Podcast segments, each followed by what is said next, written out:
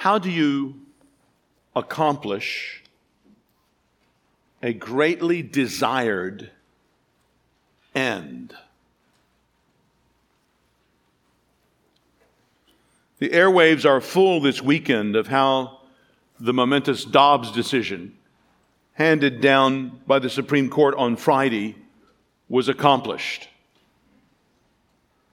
Said with thankful joy by many and with angry offense by others, many noted the long path to this point.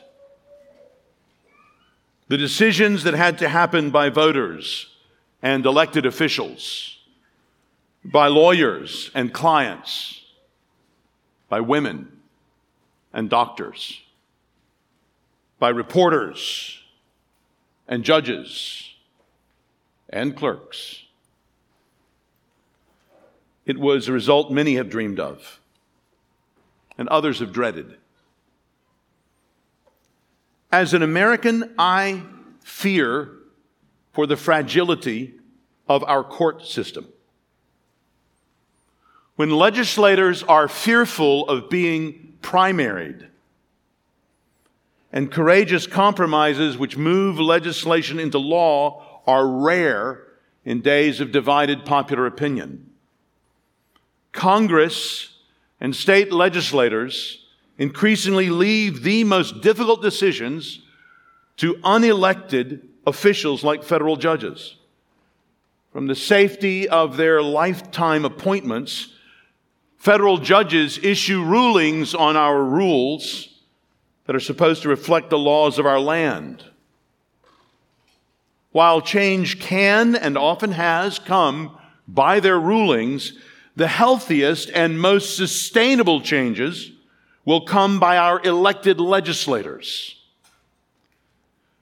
When we as a nation can argue things out and settle issues not by bullets, but by ballots, at least a measure of peace and prosperity can follow. This is the way injustices are best addressed, more slowly, but more solidly. We change the laws the courts use as the basis of their rulings. The laws reflect the legislators.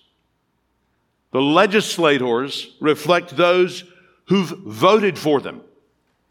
Your American duty is not simply to organize with those who agree with you to seize the levers of power, but to persuade neighbors who disagree with you to think and to vote differently.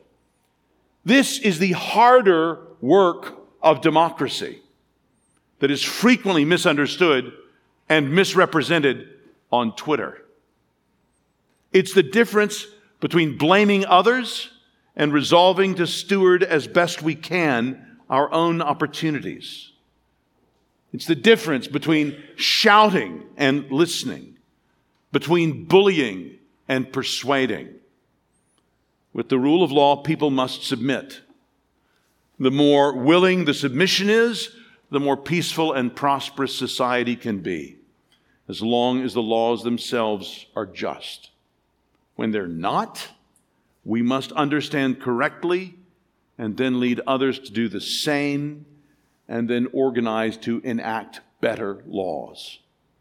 This is the challenge of self rule that Putin and the oligarchs and Chinese communists and monarchs and Iranian ayatollahs and powerful people throughout history have mocked. In a world as fallen as ours, there is much to mock. But the experiment continues. As a Christian, I rejoice at the prevention of untold and unjustified killings. Dehumanize the baby as fully as Nazis attempted to dehumanize Jews. As too many racists have attempted to dehumanize those of another race. Friends, all human babies of whatever race, born into whatever social conditions, women or men, deserve to live. The number of women killed by gender selecting abortions in India and China staggers the imagination. The numbers are so much more than the Holocaust of aborted babies that our own land has allowed. The damage to our creation call to represent our Creator is incalculable, both to those who are killed and to those who choose and perform and champion the killings. To oppose all of this is part of following Christ. As a Christian, even the most momentous of worldly freedoms and privileges, crimes and outrages, are put in a different perspective by death.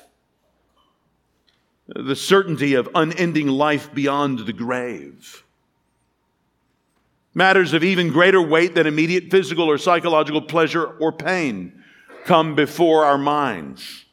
Eternity rebalances the Christian's priorities for ourselves and for others.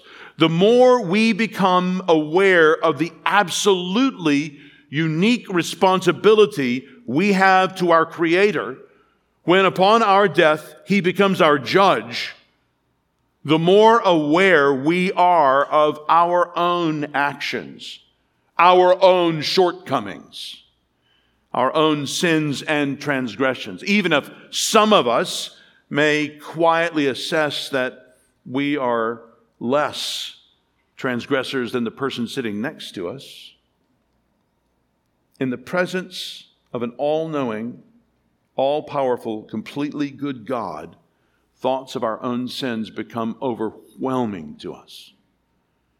Once we understand that His justice is part of his love toward his creatures made in his image, and even part of his love toward himself, our alarm increases. There can be no escape in sloppy thoughts of God's love, maybe preventing his justice when we see his love is actually, his justice is actually an expression of his love. The most enfeebled consciences stir we begin to feel around for justifications and then excuses and then anything that could help.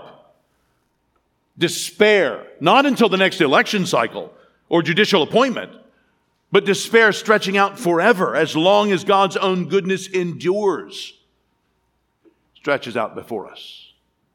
We consider, frankly, just a measure of our sins and just a measure of what we deserve from such a good God, and we wonder, how could a good God be merciful towards us in our iniquities and our transgressions and remember our sins no more?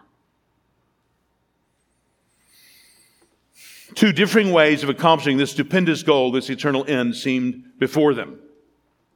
The temple and its priests and sacrifices, religion, and faith in Christ and what he's already accomplished by offering himself in his crucifixion and resurrection. Our chapter in Hebrews today leads us to consider that contrast. We're in Hebrews chapter 8. You'll find that on page 1005 in the Bibles provided. And as you turn there, let me just remind you that as we've been studying the book of Hebrews this year, we've seen that these early Christians were, for whatever reason, thinking of leaving their Christian faith and going back to a before Jesus style of Judaism, where compliance is with food and cleanliness laws and offerings of annual sacrifices made up most of their religion. It was the common thinking of the day where they lived. It was uncontroversial. It must be easier, they would have thought, at least at first. The writer here is trying to help them rebalance their estimations by showing how much better Jesus is than the religion that they were considering practicing. Everyone from angels to Moses, he's been reasoning, merely are, are merely servants of God. Jesus was himself, is himself the Son of God, the very one whom these others were all serving. All the activities of the temple were all meaningless apart from what they pointed to Uh, that's what these chapters 8 and 9 and 10 are all about. Jesus is what they all pointed to. Chapter 8 begins the core of the book's comparison here between the old earthly covenant they're thinking about going back to and the heavenly new covenant that has come in Christ. Let's listen to Hebrews chapter 8.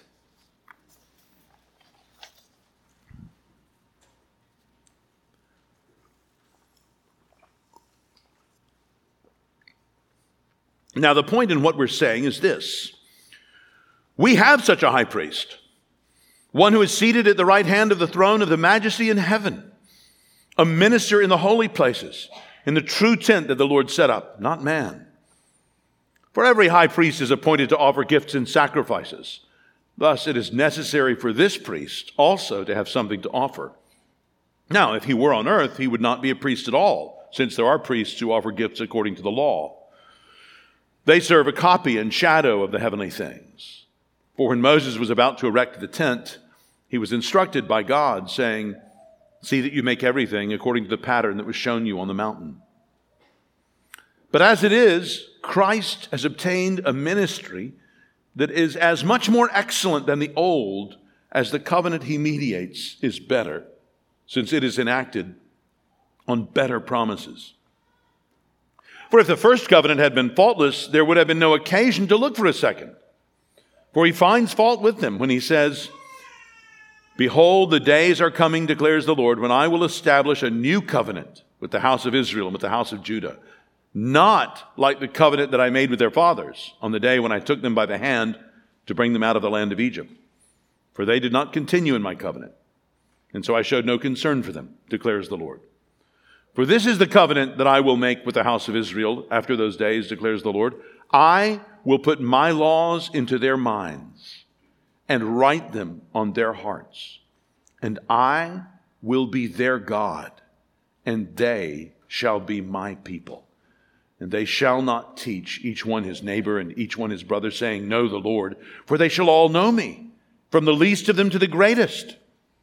For I will be merciful toward their iniquities and I will remember their sins no more. In speaking of a new covenant, he makes the first one obsolete. And what is becoming obsolete and growing old is ready to vanish away. Three theological points before we jump into this dense chapter. Number one, all scripture is God breathed and profitable for teaching, for reproof, for correction, for training in righteousness, that the man of God may be complete, equipped for every good work. That's Paul in 2 Timothy chapter 3, verses 16 and 17, talking about the books of the Old Testament, and it is still true. Number two, by Old Covenant here, he means basically the Old Testament particularly the Mosaic covenant. Number three, God's covenant of grace was administered during the days of the Old Testament. And yet, that testament looked forward to something more, something unbreakable, something effective eternally, something heavenly. And that's what this passage in Jeremiah 31 that the writer of the Hebrews here quotes is all about. My outline is simple. Why is the New Testament better than the Old? Why is the New Testament better than the Old? It's not because it's shorter. No, our writer gives us a number of reasons. It represents better religion, verses 1 to 5, a better mediator, verses 6 to 8, and better promises, verses 8 to 13. It offers better religion, verses 1 to 5, has a better mediator, verses 6 to 8, and offers better promises, verses 8 to 13. I pray that as we study this chapter together this morning, you'll see this and you'll believe it. So let's jump in. First, number one, the New Testament offers a better religion. The Old Covenant is represented, he says here, in visible shadows. Look again there in verse 3. For every high priest is appointed to offer gifts and sacrifices. He's referring to what goes on in the temple in Jerusalem. And he said this before. Back in chapter 5, if you look at chapter 5, he says, For every high priest chosen from among men is appointed to act on behalf of men in relation to God to offer gifts and sacrifices for sin. So he, he's made this point. He's just saying, Every high priest is appointed to offer gifts and sacrifices. Thus, it is necessary for this priest also to have something to offer. This priest is referring to Jesus Christ, up from verses 1 and 2. And that which Christ has to offer is his own incarnate self. We saw this last time. If you look up in chapter 7 at the end there, verse 27, referring to Christ, he has no need, like those high priests, to offer sacrifices daily, first for his own sins and then for those of the people, since he did this once for all when he offered up himself. Now, we'll think about this more in the very central core of the book about his work next week, Lord willing, when we come to chapter 9. In verse 12 in chapter 9, he says, Christ entered once for all time into the holy places, not by means of the blood of goats and calves, but by means of his own blood thus securing an eternal redemption. And then later over in 1010, we read, and by that time, and by that rather, will we have been sanctified through the offering of the body of Jesus Christ once for all time. So here in chapter 8, verse 3, the writer is showing that Christ's offering is different than the offerings these Levitical priests over in the temple are bringing. These priests who themselves sin and who therefore bring offerings and sacrifices for their own sins. That's different than what Jesus does. And the writer continues this contrast of the new covenant with the old, pointing out in verse 4 Now, if he, that's Jesus Christ, were on earth, he would not be a priest at all.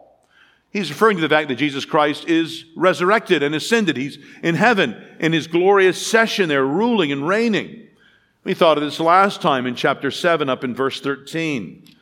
Remember, Jesus was of the wrong tribe to be a priest on earth. He wasn't of the tribe of Levi. He wouldn't be of that order of priests anyway, then.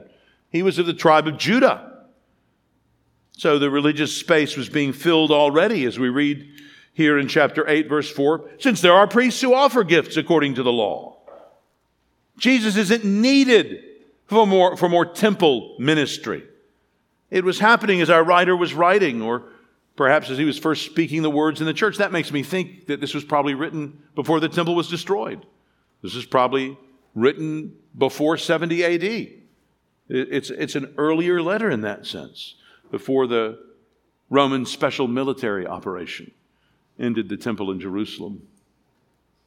Verse 5 gives us how we're to understand this existing form of the Jewish religion.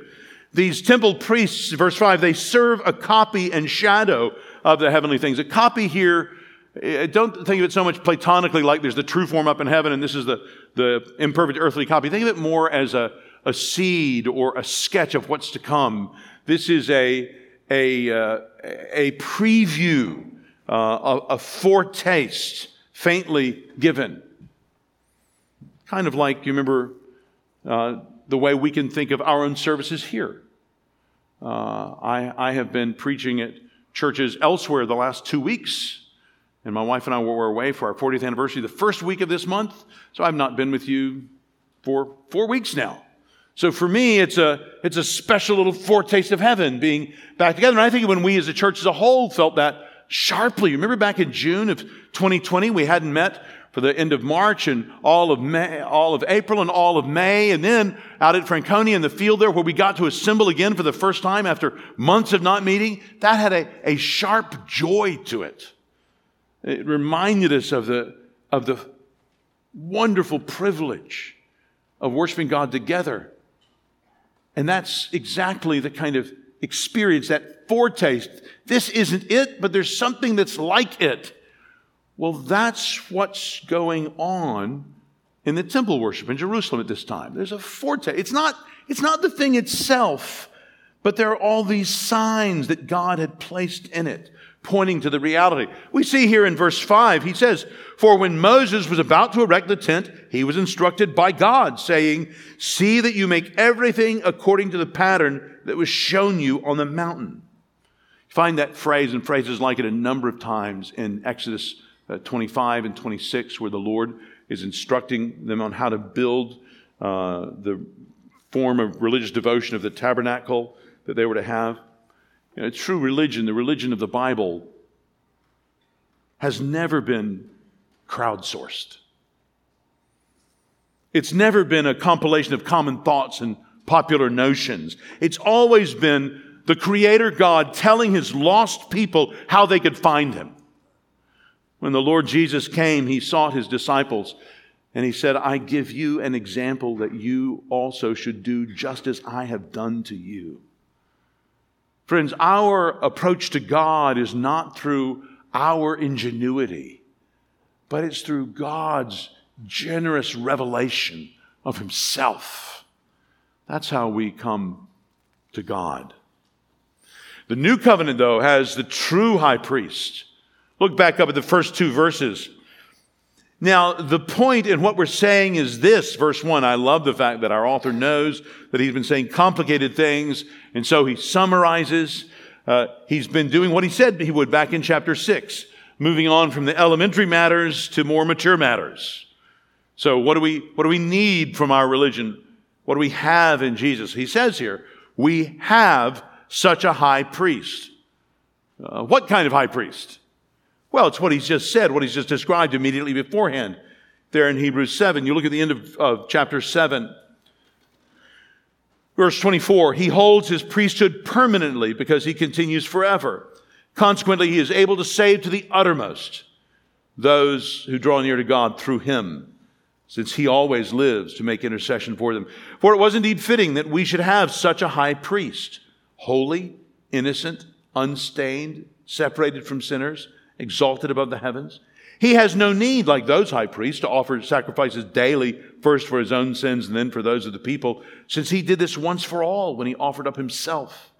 For the law appoints men in their weakness as high priests, but the word of the oath, which came later than the law, appoints a son who has been made perfect forever. This is the kind of high priest, friends, that we have. Such a high priest we have. In fact, this is the only high priest who can actually save. So if you're here today and you're looking into religion, uh, whether deliberately you're seeking or accidentally you came with a friend and you're just being polite, uh, the good news is that there is a way that you can come to know God, not through your guilt and your working it off, but through God actually dealing with you honestly about what you've done that's wrong through his son, Jesus Christ, uh, the one who lived a perfect life of love and trust in his heavenly Father, is the one who has lived so for all of us who'll turn from our sins and trust in him. God accepted the sacrifice that he provided on the cross as an atoning sacrifice, a, a payment, uh, a ransom, the scriptures say, for all of us for our sins if we would believe in him. And he calls us now to do just that. If you want to know more about what that would mean in your own life, talk to the person you came with. If you came by yourself, talk to one of us at the doors on the way out. We would love to share with you more of what it would be like for you to live knowing God, not merely as your judge, but ultimately as your father. What kind of high priest? The kind of high priest who can bring us that good news. It says here in verse 1 one who is seated at the right hand of the throne of the majesty in heaven. He's using that language that we looked at back in chapter 1, verse 3, about the Son sitting down at the right hand of the majesty on high. The Son, that is, who had gone through the perfect life, had lived a life of humiliation, trusting God, his heavenly Father, through it all, including even death, death on a cross and God raised him from the dead, and he ascended to heaven, and he presented his sacrifice of himself to his, his heavenly Father. And it was accepted, and there he sat at the right hand of the majesty on high, the language the writer of the Hebrews uses. That is, he sat down in that place, sitting on the throne, the throne of the Messiah, the one who was to be both Son of David and Son of God a throne he could not have sat on as the eternal Son of God had he not been incarnate, had he not been the Son of David. But he was a Son of David. He became incarnate. He became a man, as we confessed earlier together in the words of the Nicene Creed. This is the one who we understand began to rule and reign then when he ascended. He is the Messiah King. This is what the psalmist was talking about in Psalm 110 that our writer keeps alluding to. So this one, this, this son, the writer calls him here in verse 2, a minister in the holy places, in the true tent that the Lord set up, not man. This true high priest brings the religion we need, not finally in the man-made tabernacle or its successor and so-called permanent temple in Jerusalem, but in the true tent of his body. This is where God tabernacled most fully among men. You Remember back when King David wanted to build a house to the Lord, to live, for the Lord to live in? The Lord replied, I have not lived in a house since the day I brought up the people of Israel from Egypt to this day, but I have been moving about in a tent for my dwelling. When David's son Solomon finally builds a stone tabernacle in Jerusalem and dedicates it, he says in 1 Kings 8, Will God indeed dwell on the earth? Behold, heaven and the highest heaven cannot contain you. How much less this house I have built? When you think of the Lord's words from Isaiah 66 that Stephen quotes when he's about to be stoned to death in Acts 7. Yet the Most High does not dwell in houses made by hands, as the prophet says, Heaven is my throne and the earth is my footstool. What kind of house will you build for me, says the Lord? Or what is the place of my rest? Did not my hand make all these things? Stephen then went on to announce that the Lord had come among them in the righteous one, among whom or by whom God dwelt truly among his people. He had come in Jesus Christ and they had rejected him. That's exactly what we're taught in scriptures. That's how God has come to dwell among us. John 1:14, the word became flesh and dwelt among us. So we're tabernacled among us. And we've seen his glory, glory as the only Son from the Father, full of grace and truth. So this is the, the true Lord, uh, the true tent that the Lord set up not man, that he mentions here in chapter 8, verse 2. Uh, Jesus once, when asked for a sign in John 2, said as much. Do you remember that occasion? He's being asked for a sign, and he says, John 2, verse 19, Jesus answered them, Destroy this temple, and in three days I will raise it up. The Jews then said, It has taken 46 years to build this temple, and will you raise it up in three days? but he was speaking about the temple of his body.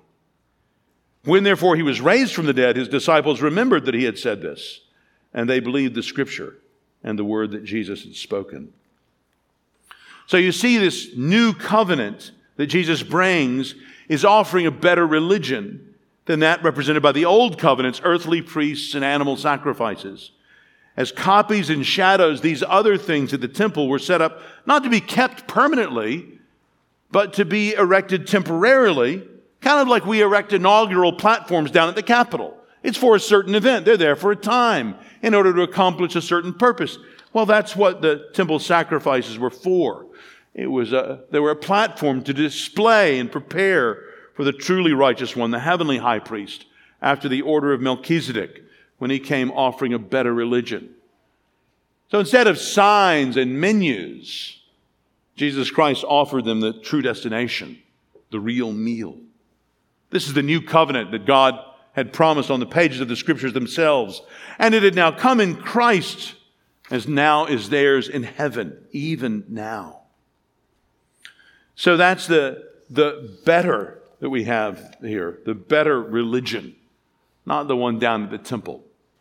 Second, though, the New Testament offers a better mediator. You see this is verses 6 to 8. The old covenant was faulty in its keeping. You look there in chapter 8, verse 7. Uh, whatever else the old covenant given through Moses was, it was breakable. The people didn't trust God. You see, he says that in verse 7. If that first covenant had been faultless, there would have been no occasion to look for a second. Something was wrong with the old covenant. That's assumed here. You understand what he's saying? In the Old Covenant, people could obey the sacrificial rules, they could obey God's commandments somewhat, regulations about worshiping Him. Paul himself says in Philippians 3 that he was faultless in terms of legalistic righteousness. But the very fact he says that his new covenant has come suggests that something was still lacking in the first one. The first covenant could establish Israel as the people of God. It could begin to teach God's people what holiness is, but that covenant alone would not lead God's people into his rest. It would not make God's people truly blameless. And with the coming of Christ, all of the strengths and weaknesses of the old covenant were revealed. The preacher is about to take up the Lord's argument in Jeremiah 31, and his argument there is very straightforward. You, you wouldn't need a new covenant if the old one were okay. This is really the basic text for the core of the book. So, in some ways, you could say that Hebrews is a sermon on Jeremiah 31, verses 31 to 34. And the middle of it is right here in chapters 8, 9, and 10. This is where he explains the work of Christ. The first seven chapters have been largely about the person of Christ. Who is Christ? Now, in chapter 8 and 9 and 10, he's turning to the work of Christ. And Christ performed work which Moses never did.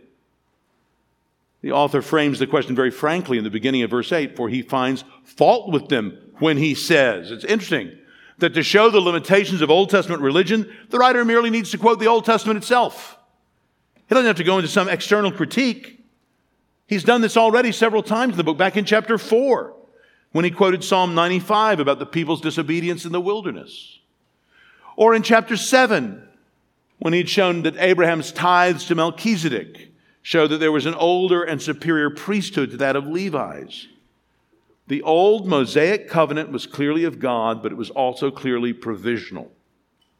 The Old Testament in itself contained so much in it which showed that it was partial and merely pointing forward to something more that was to come. In that sense, the Old Testament was like engagement, not marriage. It was pointing forward with promises to something more that was to come. It was never meant to be the final state. Out in Los Angeles for the Southern Baptist Convention the other week, I had uh, the opportunity to visit Melody Ranch, where I visited once with Danny Shea, the uh, motion picture studio. And uh, hundreds of movies have been shot there. And it's very strange. You'll walk on this outdoor set, and there'll be all these buildings that look like you're in a street from the 1930s or a street from an old west town. And then you, you go inside for most of them, and there's absolutely nothing. It's a facade. Uh, they look exactly right in detail. But when you start to go through them, oh, that's all there was. Friends, that's a place that was never built to be lived in as a city, as a real town. It has a, a very limited function to, to point you on to, a, to get a certain look when you have a certain photographic or, or motion picture shot, and that's it. That's all it's really meant to do. Friends, the Old Testament was not meant for us to be lived in. The Old Testament was meant temporarily to point us on to Christ, to the real that is coming. And that's exactly what we see here in Hebrews. The people's sins showed them their own faults and the fault of the covenant that they were in. You see, the Old Testament informed the people, it didn't transform them. Jesus said it in John 6 that the flesh profits nothing, it's only the spirit that gives life. Even knowing what is right doesn't give you the power to do it. It's not that education is unimportant, education is important, but we need more. We need God's Spirit to give us life and to recalibrate our loves. So, God's people in the Old Covenant read this passage in Jeremiah 31. It's in the Old Testament. And they read Ezekiel 36 that we'll think of more tonight, Lord willing. They knew that there was more to come and they were looking forward to it. God's people didn't imagine that they had all they needed.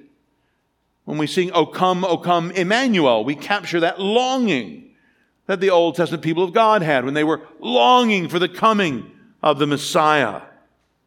They knew that there was more to come. I think of dear Simeon standing there, you know, in Luke 2. Remember the old man, righteous and devout, waiting for the consolation of Israel, waiting for the Messiah to appear.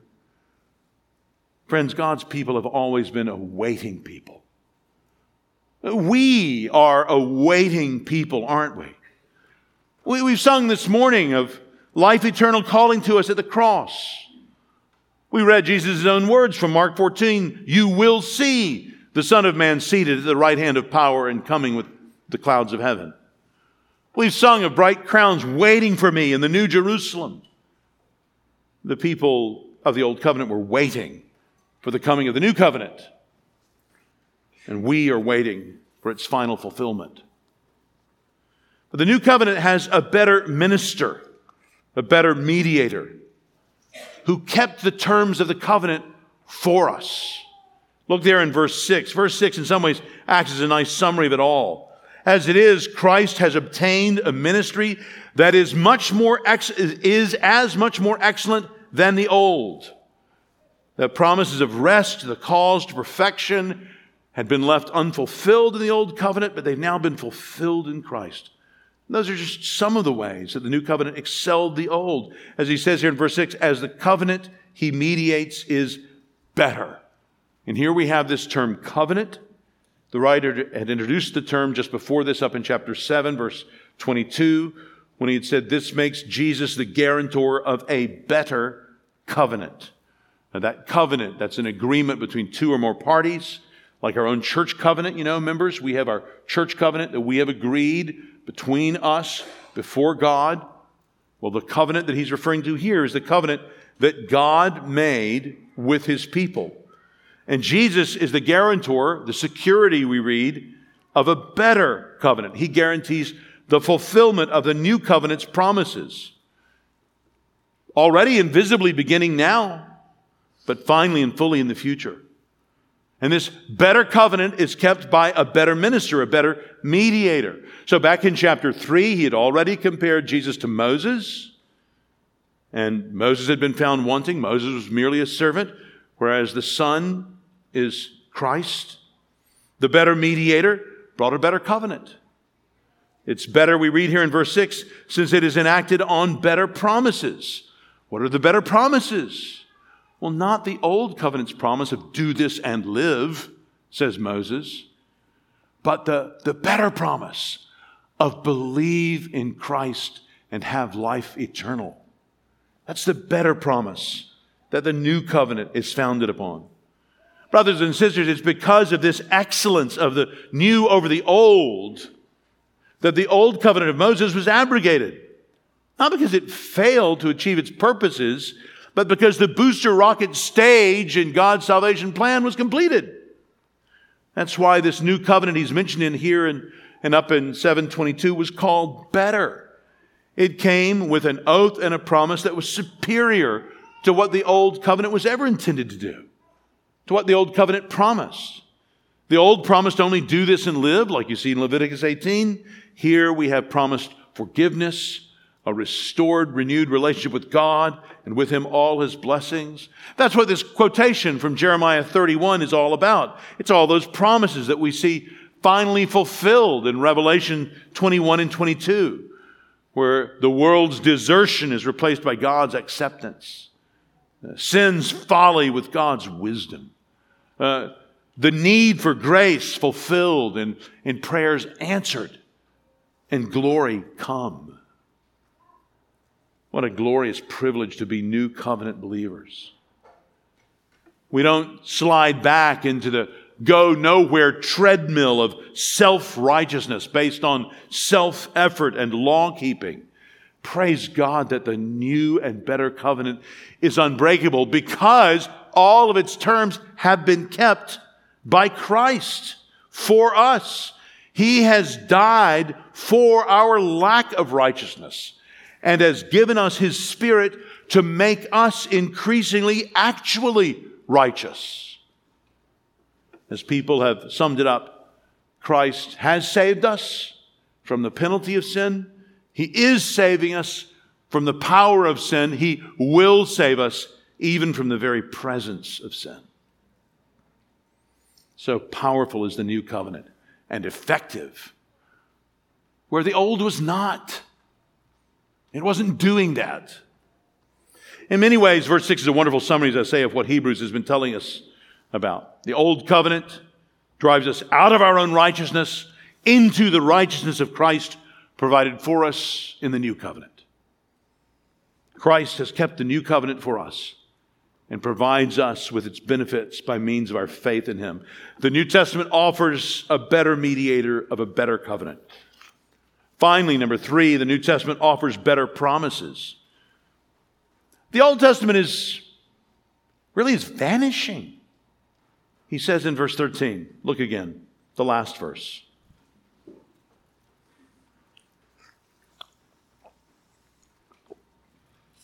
In speaking of a new covenant, he makes the first one obsolete. And what is becoming obsolete and growing old is ready to vanish away. As we've seen even in the Old Covenant times, they knew something better was coming. So these Christians in the first century needed to realize that so they wouldn't turn back to pablum as adults. So they wouldn't send back the meal and try to start munching on their menus. It made no sense to leave the Messiah to go back to the temple when everything in the temple is there to point to the Messiah. Friends, let me make one point very clear here.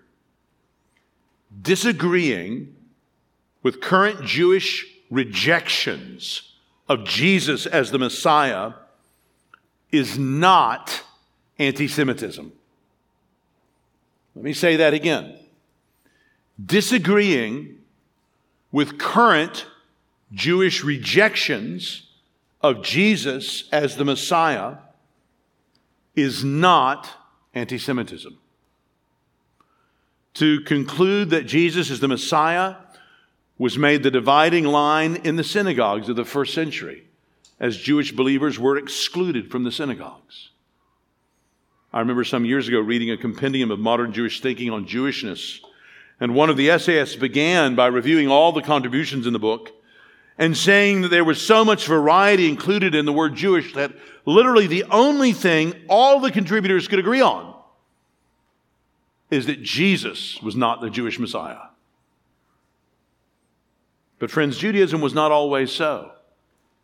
Remember, Jesus was Jewish. In fact, Jesus' disciples were Jewish. Most of the first Christians were Jewish. We've already noted earlier in this series that in Acts 6, verse 7, we read, And the word of God continued to increase, and the number of disciples multiplied greatly in Jerusalem, and a great many of the priests became obedient to the faith. In fact, when the Gentile Cornelius came to Christ in Acts chapter 10, it was controversial exactly because he wasn't Jewish. And the people were wondering, what on earth does a Gentile care about the Messiah for? They had to have a big council in Acts 15 just to figure out if Gentiles could even be Christians. So there's no doubt that early Christianity was Jewish. So Christianity is the belief that the Jewish scriptures are true and that they truly point to Jesus Christ as the fulfillment of the messianic promise to David in 2 Samuel 7:14. And as the fulfillment of the promise like of a prophet like Moses who was to come in Deuteronomy 18. And to the promise of a coming son of man in Daniel 7. And to the coming suffering servant in Isaiah 52 and 53 who would be stricken for the transgression of my people. We love our members who have Jewish heritage and other Jews, whether or not they've come to accept Christ. And we want everybody, Gentile or Jewish, to come to know and love the Lord Jesus Christ.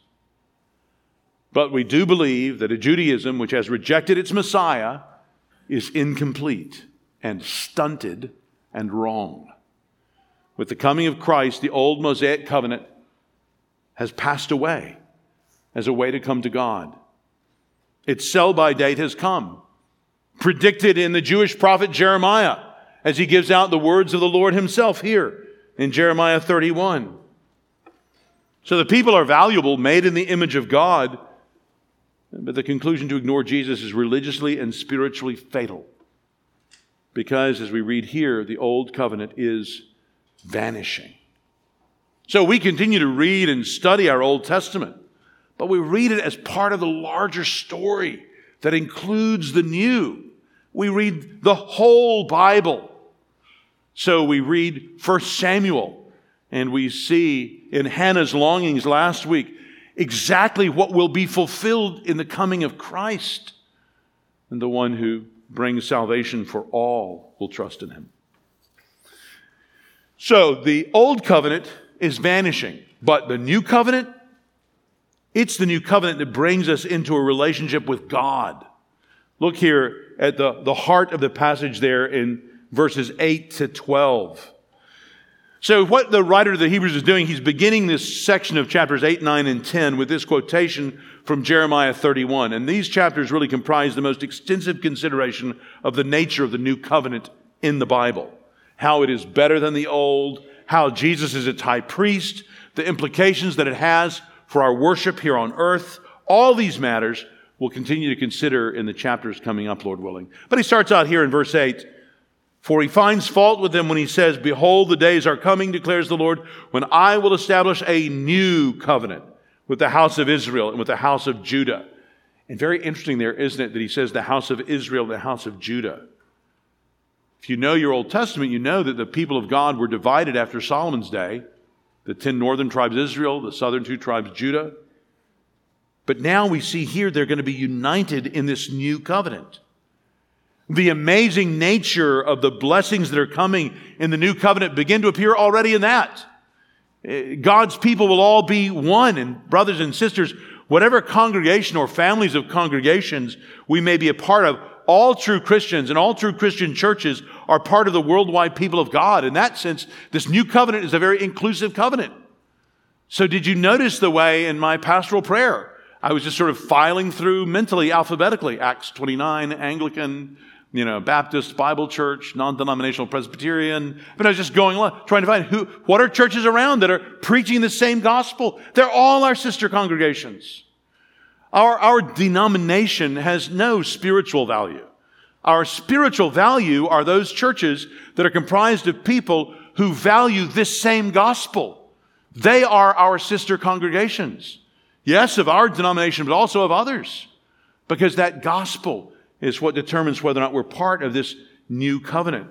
And we see here that in the beginning of saying that it's going to come, Jeremiah is already letting us know, the Lord through Jeremiah, how this is going to be an inclusive, united people of God. He continues on in verse 9, distinguishing it from the old covenant. He says in verse 9, not like the covenant that I made with their fathers on the day when I took them by the hand to bring them out of the land of Egypt, for they did not continue in my covenant.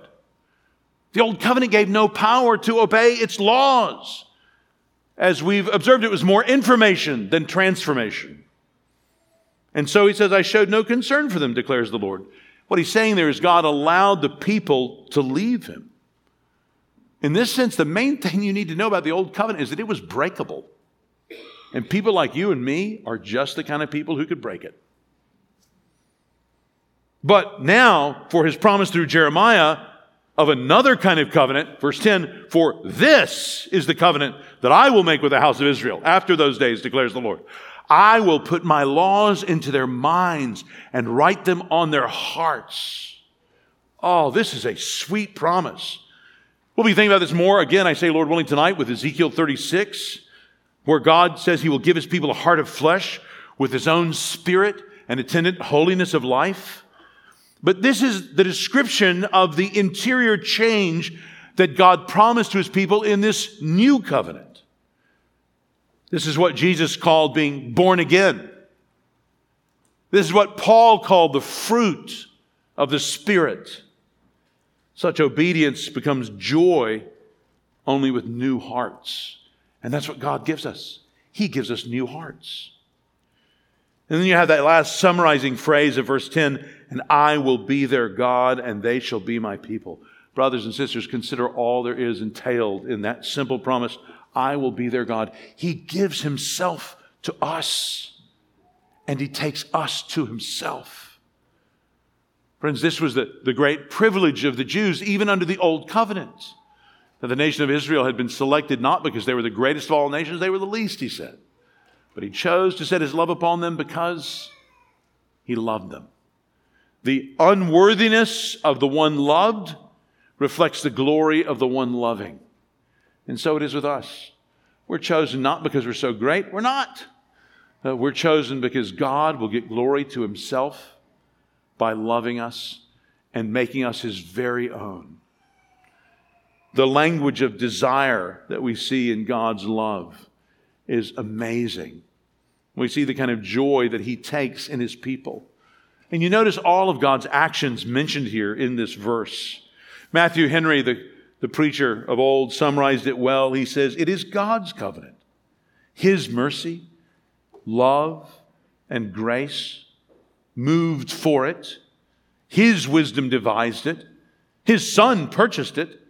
His spirit brings souls into it and builds them up in it. Henry continued, He once wrote his laws to them. Now he will write his laws in them. That is, he will give them understanding to know and to believe his law.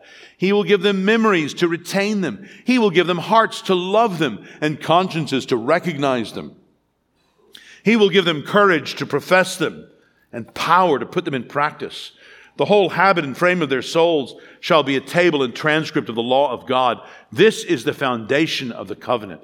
And when this is laid, duty will be done wisely, sincerely, readily, easily, resolutely, constantly, and comfortably. Friend, is this what you've been experiencing since you've become a Christian? Is this describing anything of your experience? Has God's law been written on your heart? Is there a knowledge of that which is good and right and pleasing to the Lord that's seemed to have become more internalized to you, more real. Well, whatever struggles it may entail also have developed a kind of pleasingness to you that it didn't have before. Is there something that's come alive in your own conscience and in your own loves? This is the effectual teaching that God does.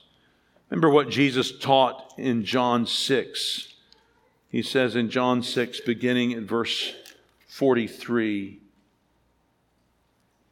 Do not grumble among yourselves. No one can come to me unless the Father who sent me draws him, and I will raise him up on the last day. It is written in the prophets, and they will all be taught by God. Everyone who has heard and learned from the Father comes to me. Not that anyone has seen the Father except he who is from God. He has seen the Father. Truly, truly, I say to you, whoever believes has eternal life. I am the bread of life. Your fathers ate the manna in the wilderness and they died. This is the bread that comes down from heaven so that one may eat of it and not die. I am the living bread that came down from heaven. If anyone eats of this bread, he will live forever. And the bread that I will give for the life of the world is my flesh. The Lord continues to, to press into this fullness of the coming blessing in verse 11 and they shall not teach each one his neighbor and each one his brother, saying, Know the Lord, for they shall all know me, from the least of them to the greatest. Friends, one of the amazing things is after the fall in Genesis 3, throughout the whole Bible, there's this broadening knowledge of God. Uh, the promises come at first few and staccato to Noah, to Abram. And then in the Mosaic law, they come much more fully.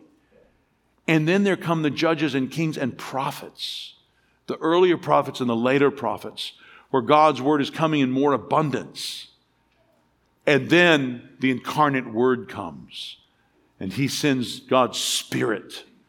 And people broadly then have God's own spirit, and they're put into churches where there are teachers of God's word, who are gifted and called. Not that we read of that in the Old Testament, but as a part of the new covenant blessing. And this teaching ministry is not merely from the pulpit, but it's what should be happening among all the elders, like Steve Boyer, who's leading us, is one of the pastors of the church. He teaches us God's word. And not just among the elders. In fact, the New Testament is clear that we teach each other. We admonish one another. We're doing that regularly. And so in our church, we talk about having a, a culture of discipling, how we all help each other come to know the Lord better and, and grow in Him. Every, every young person and woman and man and child who knows the Lord, we're all helping each other in that. And yet, even that ministry is a part of this broadening stream that will one day vanish. Because when we're with the Lord eternally, we will all know Him perfectly we will not need to say to one another, Know the Lord, because we shall all know him.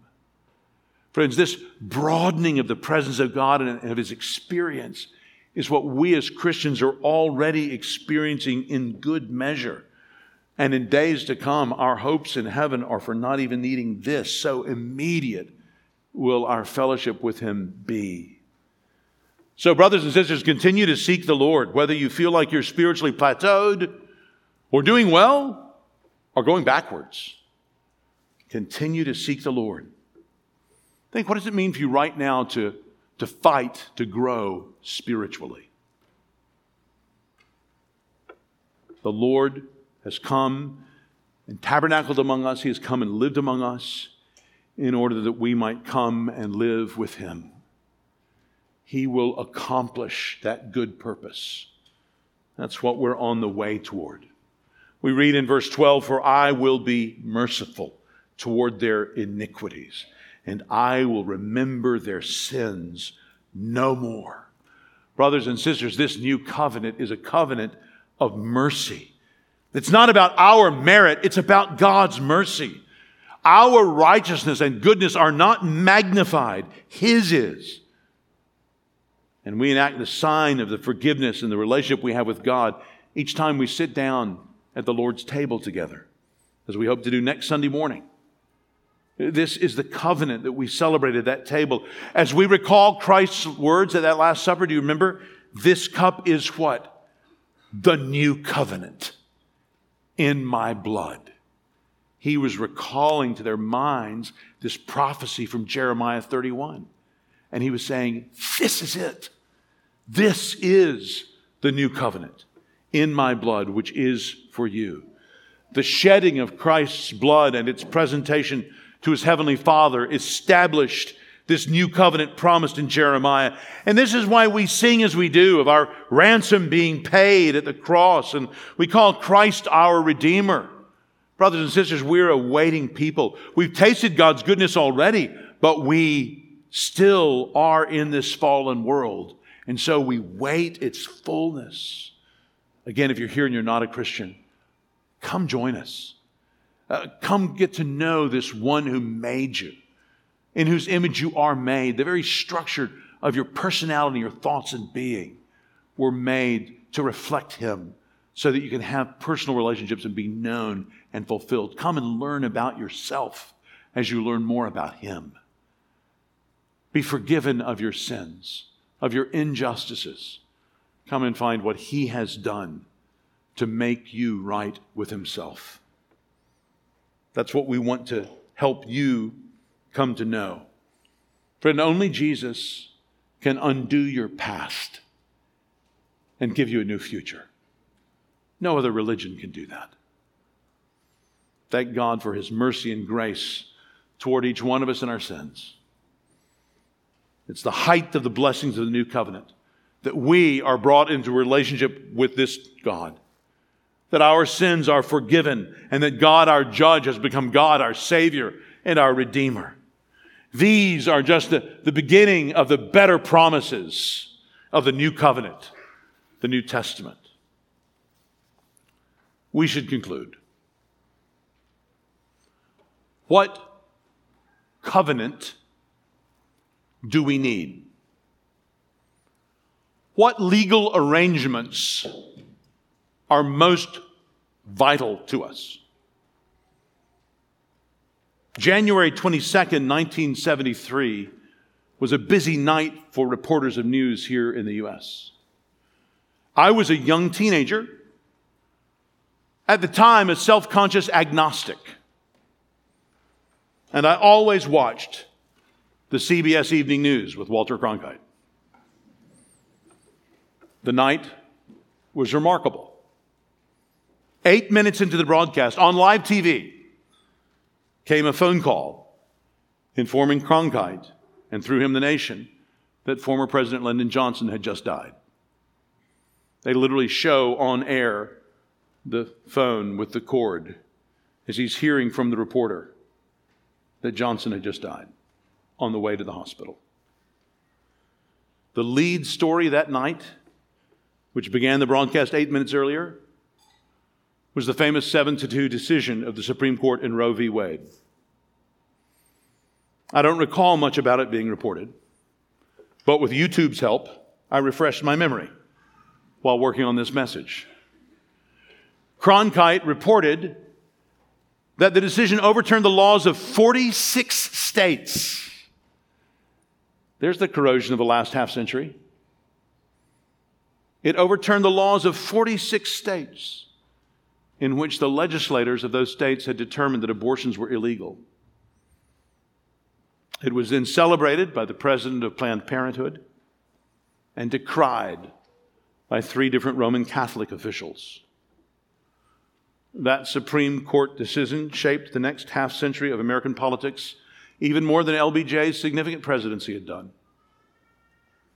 Laws are important. It is important that they are good, just laws, and that they are enforced well and justly. This particular congregation exists unusually because of the business of making laws for our land here on Capitol Hill. Our community is filled with the men and women entrusted with various parts of that high privilege and responsibility. And yet, as important as that duty is, it pales in consideration of the eternal and unchanging law of God, before whose justice we will each one be arraigned when we withdraw from this world and enter the next. And at that moment, there will be no question of the comparative importance of the laws written in our nation's legal code and the law of the regenerating Spirit of God is put into our minds and written on our hearts. Laws inform God's law written by His Spirit on our hearts transforms. At that final hearing, we will each of us need one advocate. He will be our all in all. The high priest who can save to the uttermost, Jesus Christ. This is why we love him so. As each day passes and we approach our accounting, may our praises to the Lamb of God slain for us swell to be borne safely over that bitter river of death into the presence of God, to kneel forgiven before his throne and join his saints forever praising him and him alone is our highest duty and our greatest desire. May God make it so for every person within the sound of my voice today. Let's pray together.